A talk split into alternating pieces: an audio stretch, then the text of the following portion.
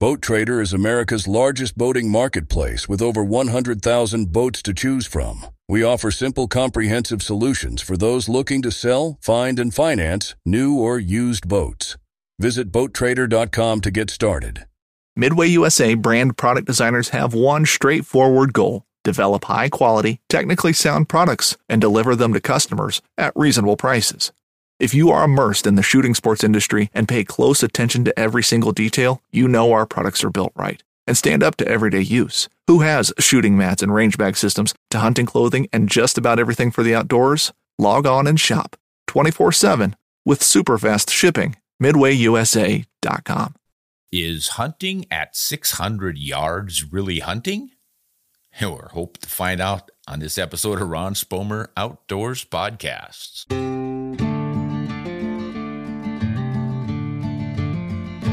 Hi, podcast fans. Ron Spomer back at you with some good questions from our viewers and readers. The team has put them together for me once again, and they tell me that one of them is going to involve 600 yard hunting, or is it shooting? well, we're going to find out exactly what's going on here. This is from Mountain Militia, and Mountain Militia asks, there are these people who say shooting an animal at 600 yards isn't hunting. If you have the skills and the equipment, why not? Philosophical question here. Mountain Militia, this is going to be uh, multiple answers, not multiple choice, but multiple answers depending on who is answering it. Because for some people, shooting an animal at 600 yards is hunting. For others, shooting an animal at 50 yards isn't hunting. Bow hunters will tell you the only real hunters are bow hunters, and only real bow hunters shoot targets at, well, shoot animals at no more than 40 yards away. Um, but then some other bow hunters will say, well, the only true hunter is a bow hunter who made his own bow, made his own arrows, made his own broadheads by chipping rocks, and only shoots deer that are inside of 25 yards. And it goes forever like this. But there are some real physical limitations on some of this stuff that I think we can use to make up our own minds on it. So, 600 yards. Are you a real hunter? I don't know. Was Jack O'Connor a real hunter? Was Elmer Keith a real hunter? Was your Uncle Jim a real hunter? Or anyone else who has shot an animal that far away? Or are they all some sort of unethical, irresponsible slobs? Obviously, this is not black and white. There are individuals who train and practice and can shoot beautifully and reliably and consistency consistently at 600 yards. There are others who can't hit their butt with both hands at 150 yards. it's just the way it works. So what determines ethical or not comes down to what knowing what your limitations are and hunting within those limitations. Certainly hunting is hunting. Whether you take your shot at 2 yards or 600 yards. You're still hunting. You're looking for the animal. You've got to get out there and find him. I would say is driving down the road, spotting an animal, stepping out of the truck, sitting at the side of the road and shooting it, hunting or cruising. Good question. Uh, we get to ask these questions of ourselves and make up our minds on what we think is legitimate hunting and what is not. Because there are no hard and fast absolute rules the way there are in, say, a basketball game or a baseball game or even tennis or golf. All these sports have limitations, and that's part of the reason why hunting is known as sport hunting. It's not because we're making sport of the animals and just going out for a frivolous pursuit. It's because we've placed ethical limits on our behavior, what we can and cannot legally do. So, yes, we do have some fields of play outlines as provided by fish and game agencies season dates, bag limits, cartridges that you can and can't use, um, magazine limits on your cartridges, all sorts of things that we have established as the rules of our game. They vary somewhat state to state, but that's okay.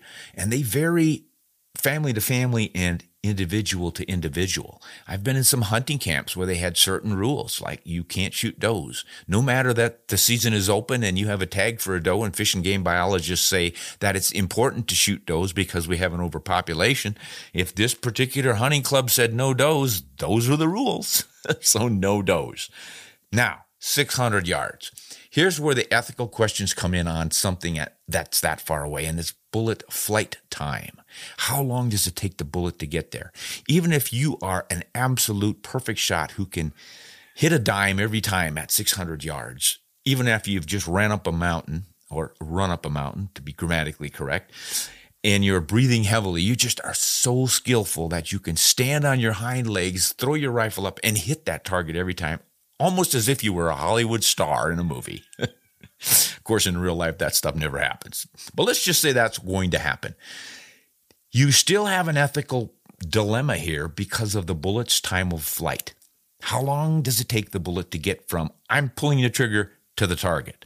There's a little bit of time between your brain saying, I'm pulling the trigger, and you actually pulling the trigger. There's a little bit of time from pulling the trigger to the firing pin traveling down the length of the of the firing pin traveling to the primer to strike it to ignite the powder. There's a little bit of time involved in the powder turning in from a solid into a gas to create pressure to drive the bullet down the barrel. All of this stuff happens in microseconds, but they add up. Then the biggest time is the bullet in flight. And 600 yards, depending on your launch velocity and the ballistics efficiency of your bullet, could be a half second or maybe as much as three quarters of a second. What can that animal do during that one half second to a one second time lapse between your brain saying go and the bullet getting there? It could duck, it could move its head, it could turn around, it could take a step forward any number of simple moves very quickly could result in a poor hit or a miss. Now, a miss, big deal. That's on you, no, uh, no fault.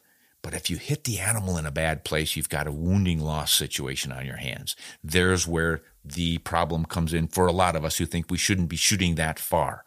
And I am not blameless here. This is not white snow you see covering me because I have tried some long shots. And as a young man, I occasionally tried a stupid shot, like a 535 yard shot when I didn't know the distance. I merely guessed at it.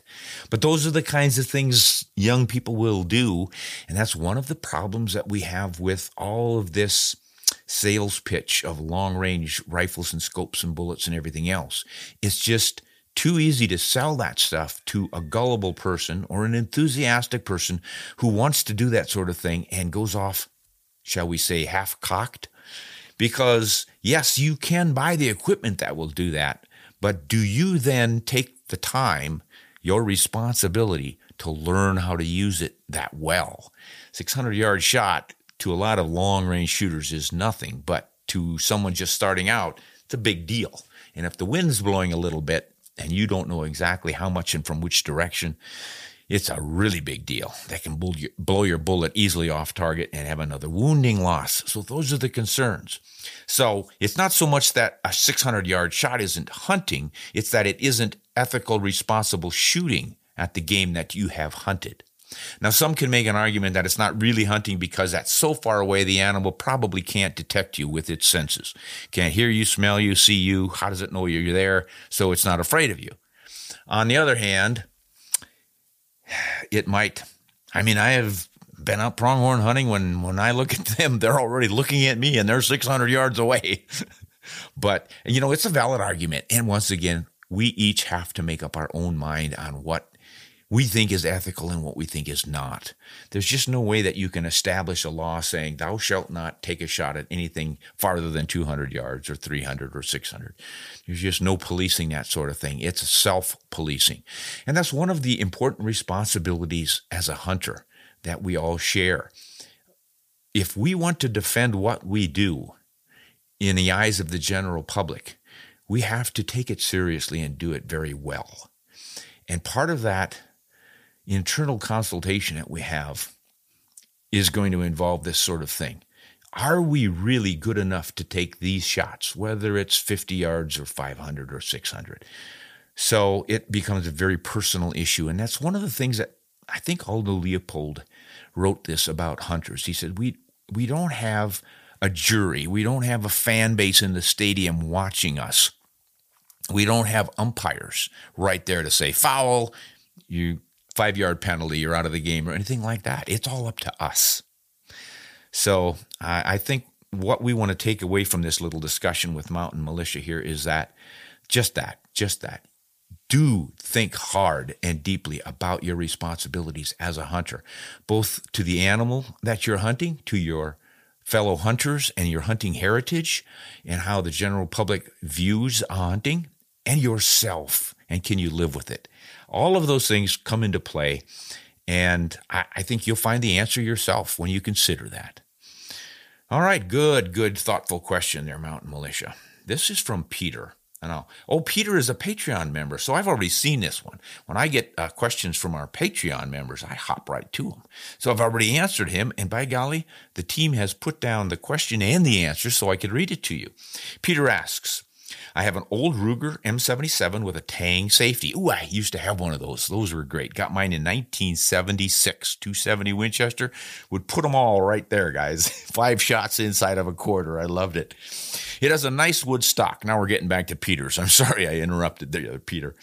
It has a nice wood stock, and I'd like to extend the length of pull and have it still look classy. That's one of the things about the M77 Ruger. It was a classy, traditional stock line. Beautiful.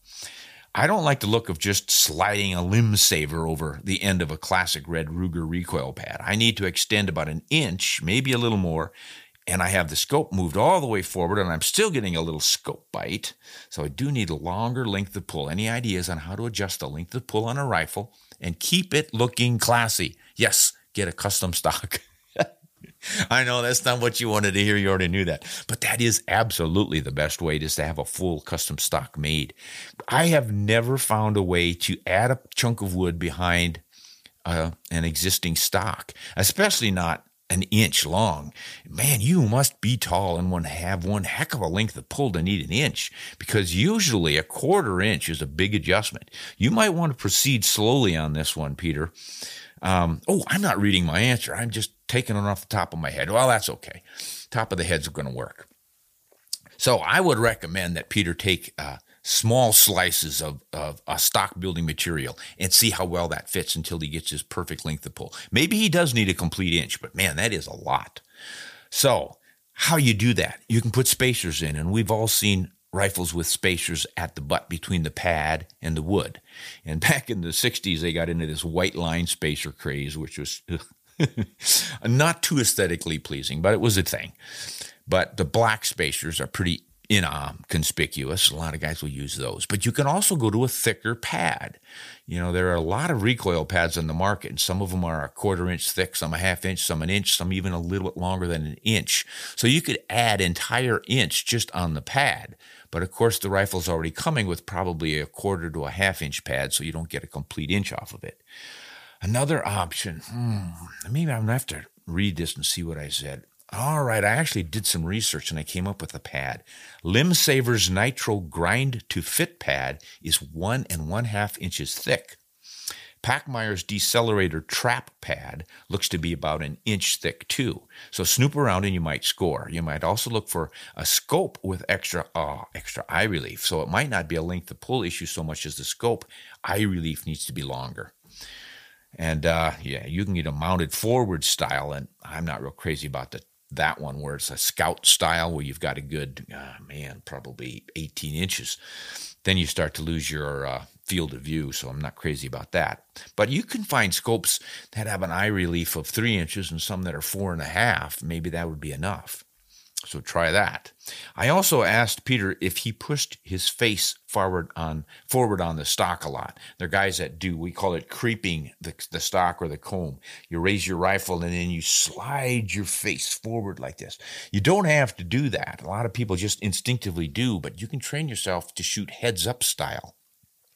It's a popular shotgunning style that the Brits have used for a long time, and I like it for rifles too. Rather than moving your head down to the comb, you move the rifle into your shoulder pocket and high up to hit your cheek so that it hits your eye. And that way you're not moving around a lot. You just throw it up and there it is, looking right down the scope or the open sights if you're using those. So you might want to try a more heads up style without leaning it forward, and that might take care of your scope bite problem. And you can also raise the comb. You may have to on that stock if you're keeping your head up. The comb needs to come up higher so you can see right down your your uh, your scope. And you can check that with some aftermarket little tie on or wrap on comb risers. You can put little foam inserts underneath them and raise them higher and higher until you get that good eye alignment. That might fix it for you too. Um, let's see. Okay. And then I went back to asking him if he really needed that much length of pull. So um, that's about all I came up with. Now, if you're looking for replacement stocks, of course, you can keep the original stock so you've still got your original rifle. Just screw it off set it in the corner. I've got a lot of those sitting around. And then try the replacement stock. But if you really want a good looking piece of wood you're going to have to get that replacement stock with good looking wood. Now there are a number of synthetic stock replacements where you just drop it in screw it down and it's ready to go. But it's synthetic and if you want walnut you'll have to look for that. Now one that i do know of right now because I've been working with him is Boyd's. Mitchell, South Dakota. And Boyd's was started by a gentleman at about my age and just lived a couple towns over from where I grew up. So we probably saw each other at high school football games. Um, but he's a he is a straight shooter, and I really enjoy visiting with him. And he makes some really good laminated wood stocks. But they're also now making these drop-in stocks out of walnut. You can get fairly plain walnut or a little bit fancier grades, and I think they're getting up into some pretty nice figure in their walnut stocks for not all that much money. If I remember right, I checked the website once, and it was looking like around four to five hundred dollars for a pretty nicely figured walnut stock. So you might want to check that one out. All right, that was a good question about rifle stocks and lengths and all kinds of good stuff. Did you know for that just $5 a month, you can get access to all of my videos, including the ones that are not on commercial channels like this, at RSO TV? And it's just $5 a month? hey, if you'd like to see them at your leisure, Join up, click the link below. And if you join RSO TV, you also get access to the RSO TV store where you can buy all of our goods at 15% off all the time. I'd sure love to have you. Now let's get back to our regularly scheduled programming. All right, what else do we have here? Seen that? No, that's pretty obscure. I don't think very many of us are interested in English big bore rifles and express sights. We might save that for another time. Let's see what else we have here. Hmm, this looks interesting, guys. Acceptable accuracy is what this gentleman's asking about. Bo. Bo asks, I have a simple question, but one that bothers me every time that subject comes up. Why is it that certain hunting ammunition or hunting rifles have an acceptable accuracy that many hunters just accept as that's good enough, two minutes of angle or something? And nobody bats an eye at that. But when a target rifle or target ammunition is anything greater than one MOA, everyone's upset. This irks me as hunting is all about precise bullet placement, and ethical hunting of wildlife and target shooting is purely for the fun and sport of owning firearms. Is this possibly due to the contrast of the old school crowd of hunting and the newer technical generation of ELD shooting? I'd love to hear your opinion on this on a video or a podcast. Well, bingo, here it is. So it got a little confusing there at the, at the end, but I think basically you're asking why do some people say, "Yeah, it's good enough for hunting," and uh, and they get all worked up about target shooting.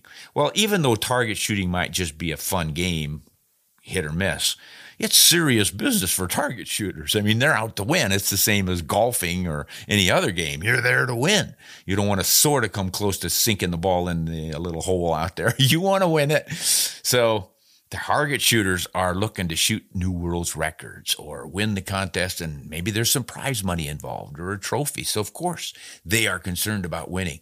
And they're shooting at much tinier targets. Whereas hunting, why is it ah, good enough? Generally, it's good enough because that particular minute of angle, two inches, two MOA is a little bit far, but that's good enough to hit your target at hunting distances. Like two MOA at 100 yards means you're going to keep your bullets inside of a two inch circle. Well, the target you're shooting at, the chest of a deer, is more like a 10 inch circle, maybe even 12 of vital zone tissue. So two inches anywhere in there is good enough. And that's why we say that. But these days, most of us say uh, one MOA. That's what you want for a hunting rifle. But the long range shooters, they're going to want a half MOA or even a quarter MOA. So I think you're probably seeing more of that than I am. I don't hear too many people anymore saying, eh, good enough. Back in the day, though, we called it five bucket MOA. Maybe it would be BOA, bucket. Five buckets of accuracy. The idea was you would get the rifle out of the closet where most of them were stored because it was the day before deer season. Come on, Billy, we got to get out there and check our rifles. So you'd grab the rifle out of the closet, whew, blow the dust off of it, find the shells in the drawer somewhere, head on out, stick a five gallon bucket out there 100 yards, take a shot at it, usually offhand, sometimes sitting. Every once in a while, we'd lean over the hood of the truck. and if you hit the bucket, you were ready to go deer hunting. it was pretty pathetic. We are a lot a lot more involved these days and a lot more precise and technical. And that's a good thing, a very good thing. And that's what I think most guys now, they're going out and they're shooting quite a bit and they want that rifle to shoot MOA if they can get it there. In fact, I often have to talk guys into settling for 1.5. I'll say, guys, I wouldn't be too upset with this particular rifle and ammo you're shooting because it's putting everything in an inch and a half circle at 100 yards. That means at 300 yards, you just take three times that. You're still inside of what, four inch circle, four and a half? What's the problem? You're not shooting farther than that, are you? And most of them aren't. They're probably shooting at 100 yards. So that kind of accuracy is good enough for hunting a big animal. Now, it's not going to work to, let's say, shoot the eye out of a squirrel for supper. There you want real precision. So I think that's pretty much the answer, Bo. People get uh, really worked up about target accuracy because they're trying to win something. And we hunters, we're just trying to hit that vital zone, which is a pretty big target. But I agree with you. Precision placement of your bullet for hunting is job one. So you're right on a ball for that one. You really do need to be concerned about that. Here's one from Dan. Dan says The first time I went hunting with my dad, I used his uncle's 250 Savage. I want to say it was around 300 feet per second. I think you meant 3,000. 3,000 feet per second out of the barrel, though I can't remember the bullet weight. What I would love to know is why it isn't more popular. Is it because the 243 is just as or more popular? Hey, you're on to something here, Dan. This takes us way back to 1915. This predates World War One. And in 1915, they came out with the 250 3000 Savage, and the cartridge was designed by, um, oh, my mind went blank right now. But he, but he designed it for Savage. Charles, Charles, come on, Spomer. Sorry, guys. This happens every once in a while. Just the synapses don't fire right. I might come up with it sometime and I'll spit it out. But Newton, Charles Newton. See, you wait long enough, the old hard drive kicks one out. and he uh, sold it to Savage, and they called it the 250 3000 Savage. Now, why did they put 3,000 back there? Because it went 3,000 feet per second. They wanted to set the record for velocity at the muzzle, and that was it 3,000 feet per second. But to do it, they had to use an 87 grain bullet. Now, Newton wanted to use a 100 grain bullet because he thought that was a much more effective bullet for deer hunting but it wouldn't hit the 3000. So they, for marketing purposes, 87 grain bullet, 3000 feet per second. You guys need buy this one. And boy, people did. They just thought this thing was great. So they then offered it with 100 grain bullets, and it was slower, maybe 2,800 feet per second, and then 117 grain bullets for better penetration and stuff. But it became an extremely popular deer hunting bullet because it was light recoiling, plenty fast enough. Um, you did have those bullet weight options. People would use them on black bear back east as well, and it was really rolling until the 50s when the 243 Winchester came out. Now, this is a long time span. And in between there, they came out with other 25s, like the 25 6 and the 257 Roberts. That actually came out close to the same time as, well, maybe it was in the 30s when that one came out. A little more horsepower, a little bigger cartridge there, and then the 25 6. That was a Wildcat, the 25 Varminter for a long time, I think they called it. And uh, nobody picked it up as a factory round until 1969, I think, is when Remington came out with it called it 25 6 Remington. But the Wildcatters had been shooting and loading that one for a long, long time. And I think that one started up around the 1920s. But um, that was the champion for speed until Weatherby came out with the 257 Weatherby, shooting the same 25 caliber bullets, .257, and that one, of course, was the champ, and I think still is. I can't think of a 25 that goes faster than that. That's probably 200 feet, 300 feet per second faster than the 25 aught 6. And that's probably 200 feet faster than the 257 Roberts and the 250. So, see the old 250 starting to fall way back in the pack. And uh, I think that's the reason why it fell out of favor because the the 20th century was all about velocity. Everybody wanted to go faster. So, what happened with the 243, when that came out, it was doing about the same thing as this 25, the 250, but a little bit faster. And it had a higher BC bullet. Not that we talked about BC back in those days, but it would just shot a little bit flatter. And a lot of folks thought it was a better compromise for a varmint bullet, cartridge, and deer. It was a 100 grain bullet. You could hunt deer with it, no problem. But you went down to the 80 grain bullet or even a 70 grain bullet, and it was sleek and fast, and it was great for reaching way out there for rock chucks, woodchucks, foxes raiding the hen house, coyotes, and all that stuff. And that was really popular back then. So that one and the six millimeter Remington, at the time it was called the 244 Remington, those two sort of took over from the 250. And of course, the 25 6 and the 257 Weatherby also knocked it down a peg. But it is a cool little cartridge and worth having. Not that anyone chambers for it anymore. It's going to eventually go away. But if you like to hand load and you have a custom barrel made, it'd be a fun one to play around with because it is such light recoil. It's just a Sweet little cartridge, worth having. I can see why you fell in love with it on your hunt there. It's just a lot of fun, isn't it? But it really doesn't do anything that 243 Winchester doesn't do. All right, quick one. Here's a quick one from D. D asks, Do you know the difference between an interlock bullet and an AccuBond bullet? Yes, those are both from Hornady. Excellent bullets. I've used them both, especially the interlock. Used that for years. The interlock bullet's jacket has a little rim around the inside of it. Doesn't go all the way through transversely, but it's just a little rim that goes into the lead to help hold it in. So it's a little bit more of a controlled expansion bullet, but yeah, they can break apart and the lead can come out.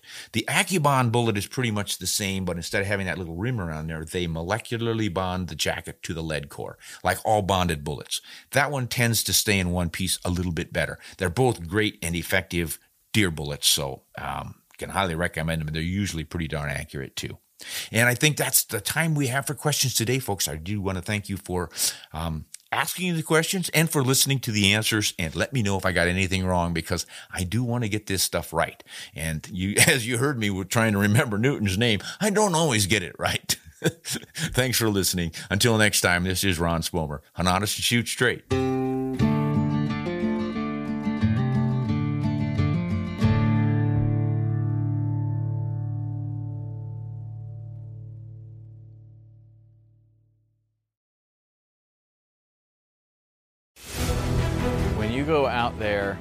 Fish are where you think they are. Any one of these casts could be the bite. It's the most exciting fishing that I know, right here at Hawks Cay.